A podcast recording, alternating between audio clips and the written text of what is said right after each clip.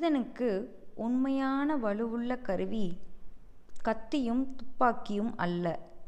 தன்னுடைய நினைப்பும் பேச்சும் செய்கையும் நேர்மையானவை என்று தனக்குள் தானே நம்பி உணர்ந்து பெருமைப்படுகிற பெருமிதம்தான் அவனுடைய மெய்யான வலிமை. சுகுணன். பொழுது விடுகிற நேரம் நெருங்கிக் கொண்டிருந்தது. பூக்கிற பூவின் வாசனையைப் போல் விடிகாலை குளிரின் இங்கிதமான சூழ்நிலையில் யாரோ ரோஜா பூக்களை வெறும் ரோஜா பூக்களை அல்ல பனிப்புலராத ரோஜா பூக்களை ஒவ்வொன்றாக பறித்து பதித்து ஒரு பிரம்மாண்டமான விசிறியை தயாரித்து மெல்ல வீசிக்கொண்டிருப்பது போல் மென்மையும் குளிரும் கலந்ததோர் காற்று எங்கும் உலா வரத் தொடங்கியிருந்தது. விடியும் நேரத்துக்கு எப்போதுமே ஒரு தனி அழகுண்டு. பன்னீரில் தோய்த்து தாமரைப்பூவை வெளியே மு எடுப்பது போல் உலகம் ஏதோ ஒரு குளுமையின் முக்கி எழுந்து வெளிவரும். இந்த மலர்ச்சியை சுகுணன் பல நாள் உணர்ந்து சிந்தித்து அனுபவித்திருக்கிறான். எதிரே நிமிர்ந்து பார்த்தால் பலகனி வழியே ஒரு மங்களமான புகைப்படம் போல கிழக்கே வெளுக்கும் வானம் தெரிந்தது. வட்ட வடிவ பெருங்குடையாய் வெட்ட வெளியென பறந்து விரிந்து கிடக்கும் நீல வானில் வெண்மேகம் பிசிறுகள் அங்கங்கே மிதந்து கொண்டும் நீந்திக் கொண்டும் இருந்தன. மேல் நோக்கி தொடங்கிய கண் பார்வை வானவெளியை எட்டிய தொலைவு மட்டும் அவசரமாக அளந்துவிட்டு கீழே சரிந்தால் காற்றில் மேலெழுவதும் தணிவதும் அலையலையாக மடிவதுமாக கதிர்வாங்காத விடலை நெற்பயிரின் வயல்வெளி பசுமை பொங்கிக் கொண்டிருந்தது.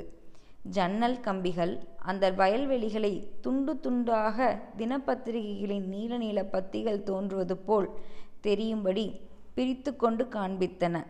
இயற்கையின் பசுமையை எங்கோ தொலைவிலே நிரம்பி கிடக்கும் பசுமையை இங்கே இதோ அருகில் இருக்கும் இந்த ஜன்னல் கம்பிகள் துண்டு போட்டு காட்டுவது கூட ஒரு தத்துவமாகத்தான் தெரிகிறது.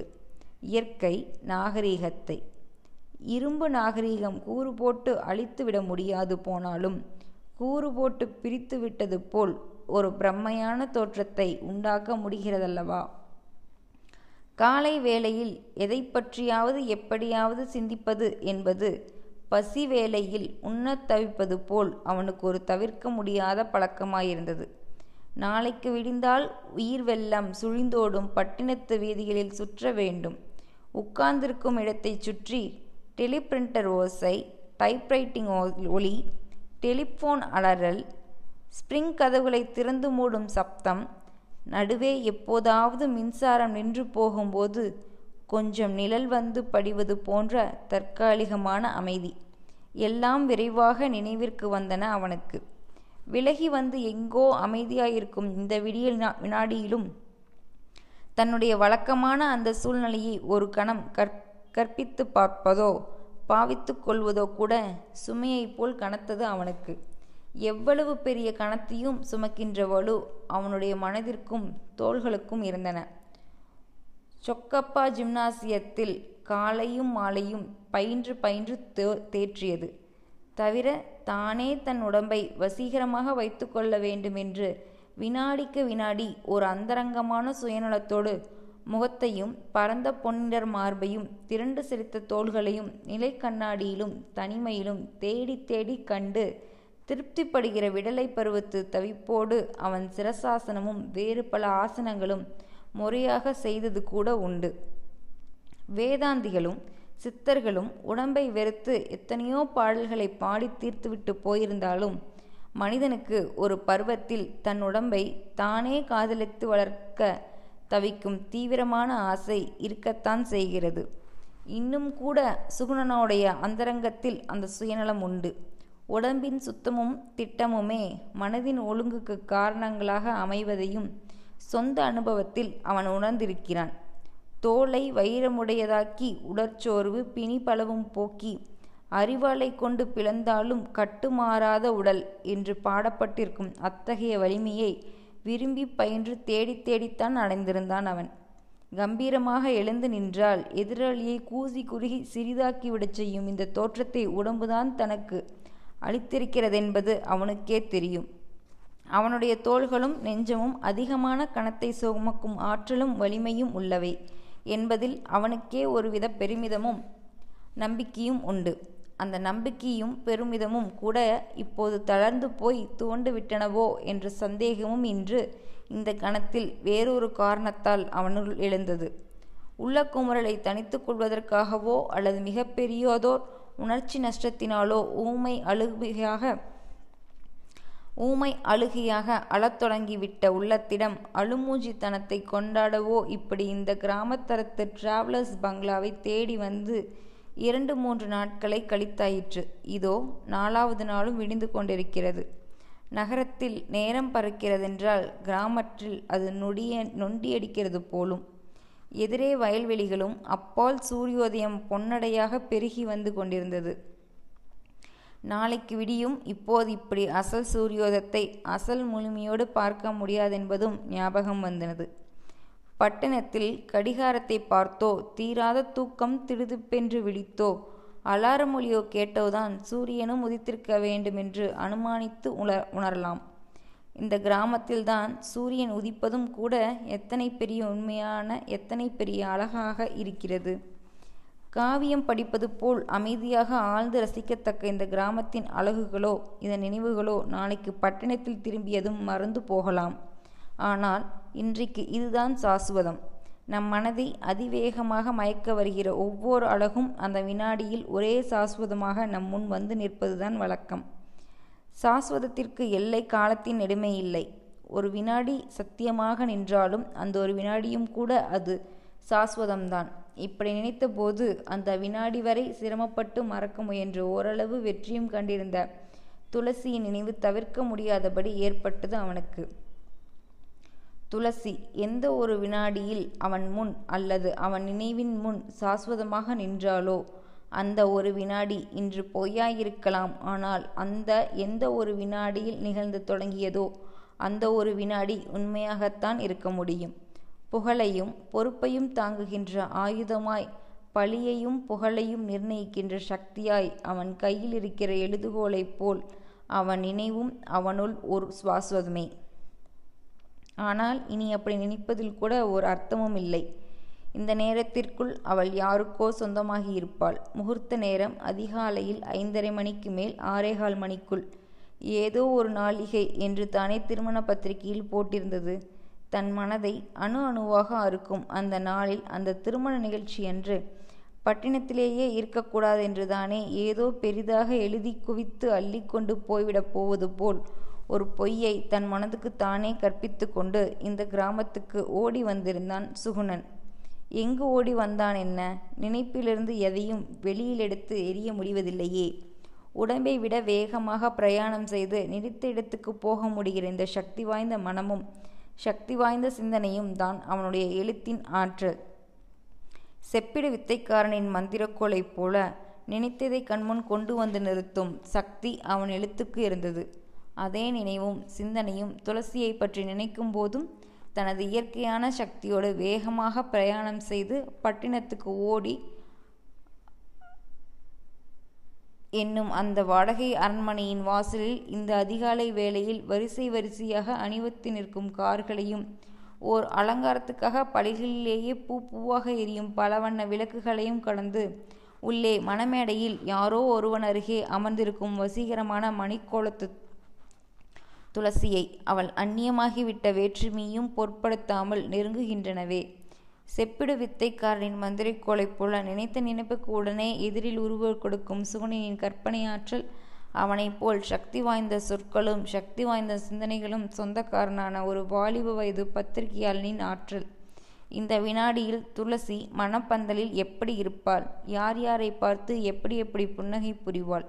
யார் யாரை எவ்வாறு வணங்கி ஆசி பெறுவாள் என்றெல்லாம் சிந்தித்து அவனுக்கு வேண்டாதவற்றையும் வேதனை தருகினவற்றையும் சிந்தித்து அவனையே உருகவும் உணரவும் வைத்தது. வேர்ட் பிக்சர்ஸ் என்பார்களே அதுபோல் ஒரு வார்த்தையும் அதன் உருவமும் சேர்ந்தே நினைவு வருகிற சக்தி வாய்ந்த சிந்தனை அவனுடையது. இத்தகைய சக்தி வாய்ந்த சிந்தனைகளை இணைத்து தமிழில் லா சா என்கின்ற எழுத்தாளர் அற்புதமாய் எழுதுகின்ற கதைகளை அவன் அப்பப்போது தேடி விரும்பி படிப்பதுண்டு. ஒரு சொல்லுக்கு இரண்டு ரூபங்கள் உண்டு. சொல் தனக்குத்தானே ஒரு வடிவம். இரண்டாவதாக சொல் தன்னாலே குறிக்கப்படுவது எதுவோ அதுவாக மாறி கருவியாக நின்று அதையே உணர்த்துவது மற்றொரு வடிவம். பார்க்க போனால் இந்த இரண்டு வடிவமும் வேறு வேறல்ல. ஒன்றே மற்றொன்று. ஒன்றிலிருந்து மற்றொன்று. ஒன்றாய் இருந்தது மற்றொன்று. அரும்பாயிருந்தது பூவாக பூப்பதைப் போல பூத்த பின் அரும்பாயிருந்தது என்பது ஞாபகம். பூப்பதற்கு முன் இனி இனி பூக்கும் என்பது காரியம். அரும்பாயிருக்கிறது அதனால் இனி பூக்கும் என்பது காரணம். காரணத்திற்கும் காரியத்திற்கும் நடுவே ஞாபகம் என்பது ஒரு பாலம். சொல்லும் பொருளும் அரும்பும் பூவும் போல அடுத்தடுத்த விளைவுகள். துளசி என்று நினைக்கும் போது அந்த நினைவு அரும்பு அதை அடுத்து அதே வேகத்தின் குமின் சிரிப்புடன் நூறு துரு துருவென குறும்புத்தனமான அழகுடன் அந்த வசீகர முகம் வேர்ட் பிக்சர் போல் அவன் நினைவில் வந்து மலர்கிறதே. அது பூ. அந்த பூ இப்பொழுது அவனுக்கு கிடைக்காமல் வெகு தொலைவில் போய் உதிர்ந்து விட்ட அப்படி உதிர்ந்து விட்டதாலேயே அவனை வேதனைப்படுத்துகின்ற பூவும் ஆகும் சிந்தனையிலும் செயலிலும் உற்சாகமின்றி மனிதன் தனக்குத்தானே சுமையாக உணர்ந்து வேதனைப்படும் பிடித்து தள்ளி தள்ளி கட்டுவது போல் சுளிக்கும் அந்தமான் நாட்களை ஓரிடத்தில் பாரதி தன் கவிச்சொற்களால் மூடப்படும் தினங்கள் முடமாக்கிவிட்ட நாட்கள் என்று குறிப்பதைப் போல் துளசியின் திருமணத்தை மறக்க ஓடி வந்த இந்த கிராமத்தில் கழித்த நாட்கள் சுமையாக நகர்ந்து நகர்ந்து போனதாகத்தான் கர் சு சுகுணனுக்கு உணர்ந்திருந்தான். பாரதியின் முழு முழு கவிதைகளின் கவிதைத்தன்மையின் சாந்தி நித்தியம் கொலி வீற்றிருப்பது தவிர இப்படி தனித்தனி சொற்றொடர்களிலும் கூட கவிதை தன்மை துடிதுடிக்க செய்திருக்கும் சொல்லுயிர்ப்பு சாசனத்தை ஒரு உணர்ச்சிமிக்க எழுத்தாளன் என்ற அந்தரங்க சுத்தியோடு அவன் பலமுறை தனக்குத்தானே வியந்திருக்கிறான். தன்னுடைய பத்திரிகையின் இலக்கிய மேடை கேள்வி பகுதியில் கவிதை என்பது என்ன? சுருக்கமான அந் அர்த்த புஷ்டியுள்ள பதில் தேவை என்பதாக கேட்கி கேட்கப்பட்டிருந்த நேயரின் கேள்விக்கு மனிதன் நாகரீக பாஷை பாஷையின் நாகரிகம் கவிதை என்றுதான் முன்பு எப்போதோ பதில் கூர்ந்தே இப்போது மீண்டும் நினைவு கூர்ந்தான் சுகுணன். அந்த அழகான இரத்தின சுருக்கமான பதிலுக்காக அப்போது அவனை பலர் நேரிலும் கடிதன் மூலமாகவும் பாராட்டினார்கள். ஏன்? துளசியும் கூடத்தான் பாராட்டினாள். அவள் சிரிக்கும்போது முதல் சாயல் கண்களிலும் இரண்டாவது சாயல் இதழ்களிலும் மூன்றாவது சாயல் மோகம் கனிந்து வெறியேறி நிற்கும் அந்த ரோஜா பூ கன்னங்களிலுமாக மலரும் அதாவது அவளுடைய முகத்தில் மூன்று சிரிப்புகள் உண்டு. அந்த கண்களும் இதழ்களும் கன்னங்களும் சிரிக்க சிரிக்க அவள் பூ பொழில் காரியாழைய அறையில் தன்னை தேடி வந்து பாராட்டிவிட்டு போன சித்திரம் அல்லது சித்திர நினைவு இன்னும் அவனுள் காலத்தின் பசுமையாக நிறைந்திருக்கிறது. பூத்த பூவிற்கு பூக்கிற சூட்டில் வேகமாக கிளறும் நறுமணத்துக்கு வெறி என்று தமிழில் ஒரு பெயர் உண்டு. ஒரு பெண்ணின் கனிந்து நிற்கின்ற அழகு சம்பந்தமாக ஒரு ஆணின் மனதில் ஏற்படுகின்ற வேகமான கிளர்ச்சிக்கும் இந்த பதத்தையே இந்த புதிய அர்த்தத்தோடு சிந்தித்து பார்த்தால் எத்தனை நயமாயிருக்கும். இப்படி பதங்களை அர்த்தத்தையும் புதிய தலைமுறைக்கேற்ற புதிய பொருளோடு அல்லது பழைய தலைமுறை உணர்ந்து அங்கீகரிக்க தவறிவிட்ட ஒரு புதிய நயத்தோடு சிந்திப்பது சூனனுக்கு மிகவும் விருப்பமான காரியம். இப்படி சிந்திப்பதானாலேயே நாளும் புதுமையாய் வளர்ந்திருக்கிறான் அவன். ஆயிற்று. பொழுது நன்றாக விடிந்து விட்டது. வெயிலில் பசிய வயல்வெளிகள் மனோரம்யமான மரகத பாலங் பாலங்களாக மின்னத் தொடங்கிவிட்டன. இன்று முகூர்த்த நாள் அல்லவா ஊரிலிருந்து தள்ளியிருந்த அந்த டிராவல்ஸ் பங்களாவிலும் வந்து கேட்கிறாள் போல் எங்கோ கிராமத்து கல்யாண வீட்டில் நாதஸ்வரம் இனிமையாய் பொங்கிற்று. பூக்களின் வாசனையிலும் சங்கீதத்தின் ஒளியிலும் மனிதனுடைய பழைய ஞாபகங்களை இயக்கும் ஏதோ ஒரு அந்தரீக சக்தி உண்டு போலிருக்கிறது. இதே நேரத்திலோ அல்லது இதற்கு சிறிது முன்னாலேயோ திலசியின் பொன்னிற கழுத்திலும் யாரோ ஒரு அந்நியன் நாதஸ்வர ஒளியினால் கிளுகிழுக்கும் உற்சாகமான மனத்துள்ளலோடு தாலி கட்டியிருப்பான் என்று எண்ணியபோது துக்கமோ ஏமாற்றமோ அல்லது இரண்டுமே சேர்ந்ததோ ஒரு உரமான உணர்ச்சி சூழனின் நெஞ்சை கவ்வி அடைத்தது. படிப்பு நெஞ்சுரம் எத்தகைய எதிர்ப்பை சுமந்து வருகின்ற அபிப்பிராயங்களையும் தன் முன் வந்ததும் பார்வையாலோ தோற்றத்தாலோ சொல்லாலோ அப்படியே கூசி நிற்கச் செய்து விடுகிற சக்தி இவையெல்லாம் இன்றி வெறும் சிறு குழந்தையாயிருந்தால் நெஞ்சு வந்து அடைக்கும் அந்த உணர்வை பொறுத்து கொள்ள முடியாமல் அவன் அப்போது கோவென்று கதறி அழுதான். ஏதோ ஒரு அவசரமான ஆசையில் பிறக்கின்ற மனிதனின் காதல் சக் சத்தியங்கள் வேறு ஏதோ ஒரு அவசரத்தில் அல்லது அவசியத்தில் எத்தனை விரைவாக பொய்யாய் விடுகின்றன என்றெண்ணி புழுங்கியது அவன் உள்ளம். பாலைவனத்து தாகத்தைப் போல் தாகமும் தவிப்பும் மாற்றில்லாத உணர்வுகளாய். எதிரே சாதனம் எதுவும் தென்படாத தனி ஏமாற்றமே அவன் நெஞ்சில் அப்போது நிரம்பியிருந்தது. அவன் மனக்கண்ணில் அந்த கடன்காரி துளசி நின்றாள். உணர்வின் சத்தியத்துக்கு வட்டி தராமல் ஏமாற்றுகிறவர்களின் கடன்காரிகள்தானே துளசியின் திருமணத்தன்று அவன் தென்பட்டவில்லை. என்பது அதற்கு மேலாக அவன் அன்று ஊரிலேயே இல்லை என்பதும் அந்த திருமணத்திற்கு அவன் வரவே இல்லை என்பதும் இதற்குள் எத்தனை பேருடைய ஓய்களில் எத்தனை விதமான வம்புகளாய் புகுந்து புறப்பட்டிருக்கும் என்று தனக்குத்தானே கற்பனை செய்ய முயன்றான் அவன். உணர்ச்சி நஷ்டம் தன்னுடையதாயிருக்கும். எப்பொழுது எவ்வளவு சாதுரியமான டிப்ளமேட்டாக இருந்தாலும் சும்மா இருந்த விடியா முடியாதென்று அவனுக்கு தோன்றியது.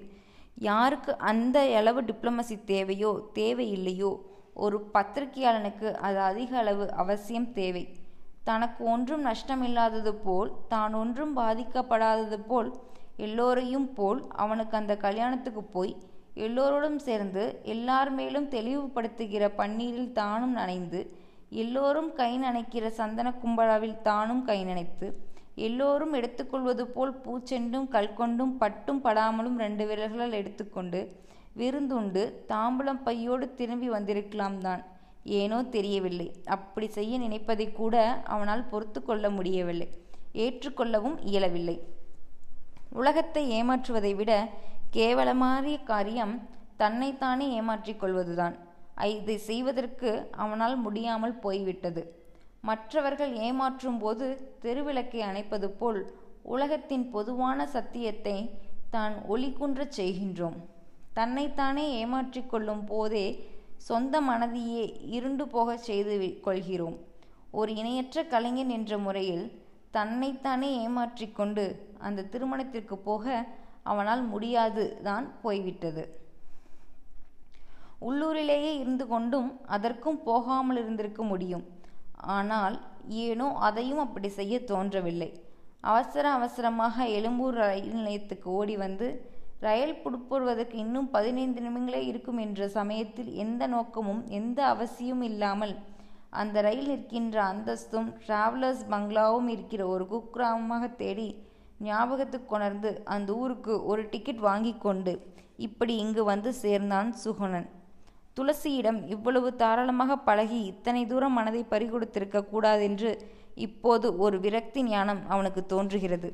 பெரும்பாலான ஞானங்கள் நினைவின் மாயனத்தில் அதுக்கு பாதிக்கப்பட்ட பிறகுதானே தோன்ற முடியும். மனிதன் பாதிக்கப்பட்ட பிறகுதான் அவனுள் அசல் ஞானமே பிறக்க முடியும் போலிருக்கிறது.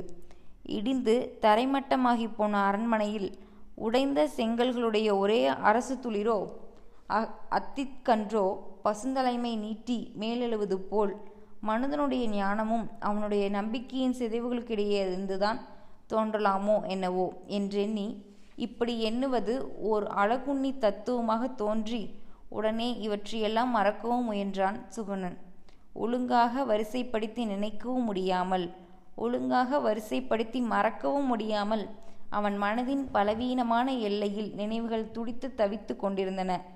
அப்போது அவனுடைய பல வர்ணனைகளுக்கு அவளுடைய அழகு ஒரு சாட்சியாகவோ தூண்டுதலாகவோ இருந்திருக்கிற என்பதை அவனாலேயே இப்போது மறக்கவோ மறுக்கவோ முடியாது.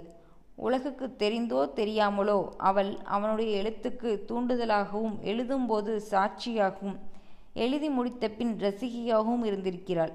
சின்ன சின்ன அரிசிப்பல் வரிசையில் நெருக்கமான அமைப்போடும் எயிறு என்று பழைய தமிழில் சொல்லுகிறார்களே. அத்தகைய பல்லழகோடும் அவள் களீர் களீர் என்று சிரித்து பாராட்டிய பாராட்டுகள் அவனை வசீகரித்ததும் மின்னுகிற கருமியோடு சிற்றலையிட்டு கற்றை கற்றையாக புரளும் அவளுடைய மோகனமான கூந்தலும் அந்த கூந்தலின் கருமைக்கு காதோரம் ஒரு மாற்று நிறம் போல செவிகளில் அவள் அணிந்திருந்த பொன் வளையல்களும் அந்த வளையங்களை விட பொன்னிறமான செவிகளும் கைவிரல்களால் தொட்டு மதிப்பிட்டு பார்க்க வேண்டும் போன்ற அழகிய கழுத்தும் அவனை வசீகரித்தன. தோழி என்ற தன்னுடைய புகழ்பெற்ற நாவலின் முன்பு அவன் ஒரு சிறுகதை எழுதியிருந்தான்.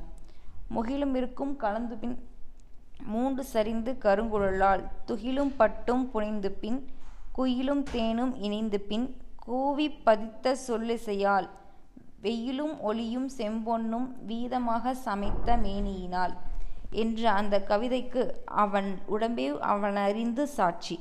பழக அழகிய சம்பாஷணைகள் அவளிடம் பேசிப் பேசியே அவனுக்குக் கிடைத்திருக்கின்றன. மிருக நெருக்கமாக அமர்ந்து அவளிடம் இதமாக பேசி ஒருவர் மனம் மற்றவர் மனதில் கரைவது போல் நெகிழ்ந்திருந்த சமயத்தில் ஒரு நாள் துளசி நீ ஒரு மாலை என்று அவன் உணர்ச்சி மேலி மேலிட்டு அவனை பாராட்டினான். இந்த வீரரின் அழகிய கம்பீரமான புஜங்களை இப்படி அலங்கரிக்க முடியுமானால் நான் மாலையாக இருப்பதைப் பற்றி எனக்கு எந்தவிதமான ஆட்சேபனையும் இல்லை என்று அவள் அன்று அதற்கு மறுமொழி கூறியிருந்தாள். ஒருவர் மனதில் மற்றவர் மனம் கரைய, ஒருவர் நினைவில் மற்றவர் நினைவு பதிய, ஒருவர் உணர்வில் மற்றவர் உணர்வு சேர சோர அவர்கள் பழகிய நாட்கள் பல. பழகிய விதங்கள் பல. அவள் ஓர் அபூர்வமான அழகி. கண்களால் சிரிப்பாள். கன்னத்தில் நகை பூக்கும். இதழ்களால் காணுவாள். விழிகளால் உண்ணுவாள். கைகளால் பேசி உணருவாள். மனதுக்கு நயமான வாத்தியங்கள் எடுத்து நாமே விரும்பி வாசிப்பது போல் அவளோடு பேசுவதே ஒரு சுகமான அனுபவமாகும். அத்தகையவளை இன்று உணர்ச்சி பூர்வமாக மற்றொருவரிடத்து இழந்து நஷ்டப்பட்டு அவனுக்குப் பேரிழப்புதான். ஆனால் இந்த நஷ்டம் கூட தன்னை இன்னும் தீரனாக மாற்ற முடியுமோ என்பதாகவும் ஒரு அந்தரங்க துடிப்பு அவனுள் இருந்தது.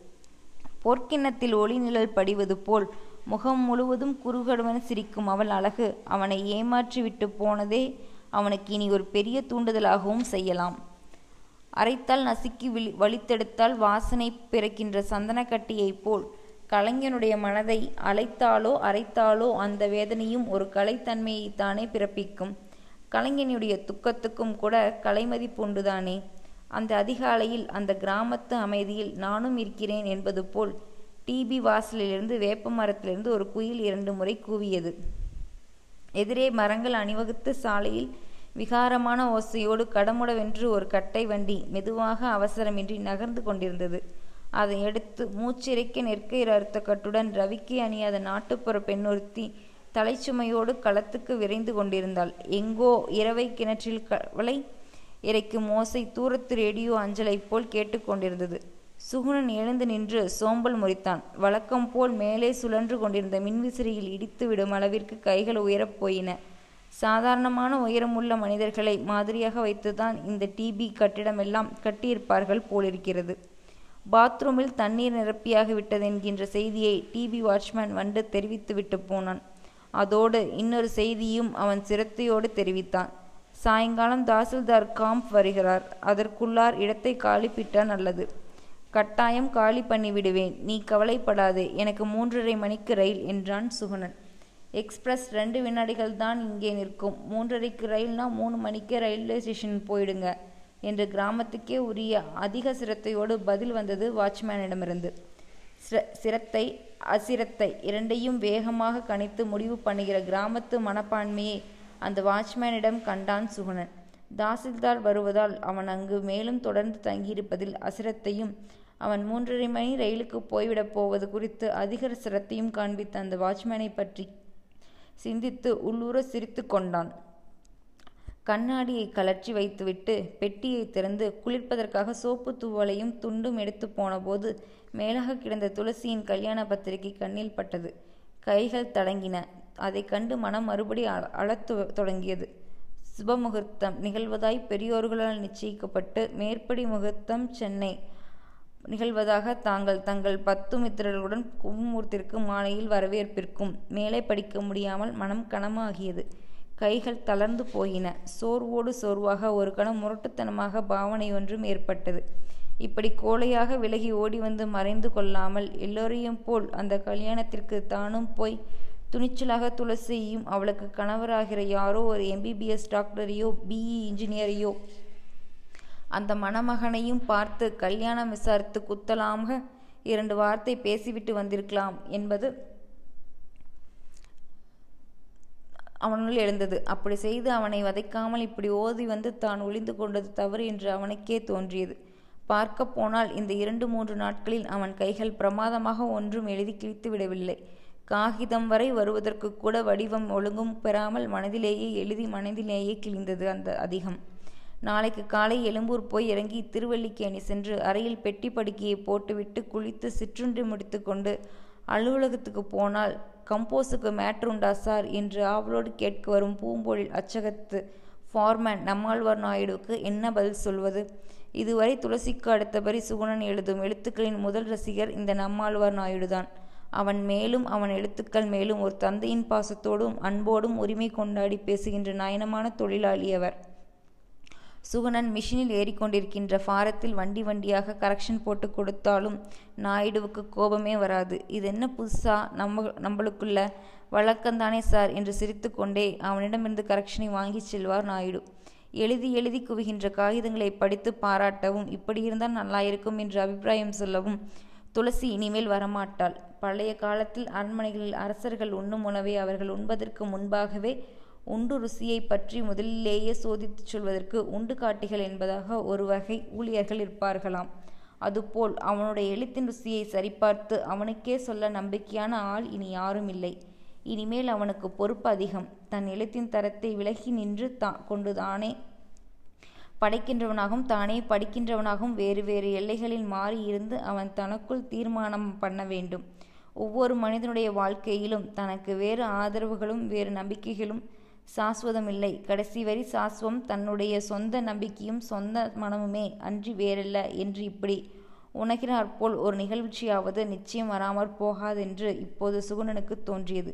குளித்துவிட்டு வந்ததும் சிந்தனை மேலும் சுறுசுறுப்படைந்து மனதில் உரைக்கின்ற மாதிரி அவளுக்கு அதுதான் அந்த கடன்காரி துளசிக்கு ஏதாவது எழுத வேண்டும் என்று சுகுணனுக்கு தோன்றியது. வெளிப்பார்வைக்கு அது திருமண வாழ்த்தை போல் இருந்தாலும் அவள் கையில் கிடைக்கிற போது அவள் அதை படிக்கிற போது அவள் இதயத்தை சுடும்படி அது இருக்க வேண்டும் என்று தீர்மானம் பண்ணி கொண்டவனாக.